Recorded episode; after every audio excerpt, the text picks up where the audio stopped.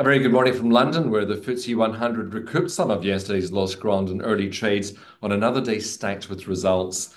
London's blue chip index was up 18 at 7,643 in the first hour, led by Ocado and Glaxo spin-off Haleon.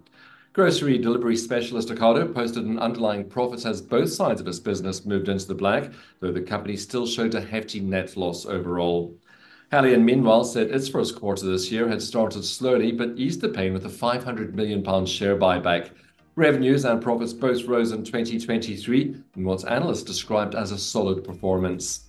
British Airways owner IAG made record profits in its 2023 trading year, this was largely expected and the shares eased lower.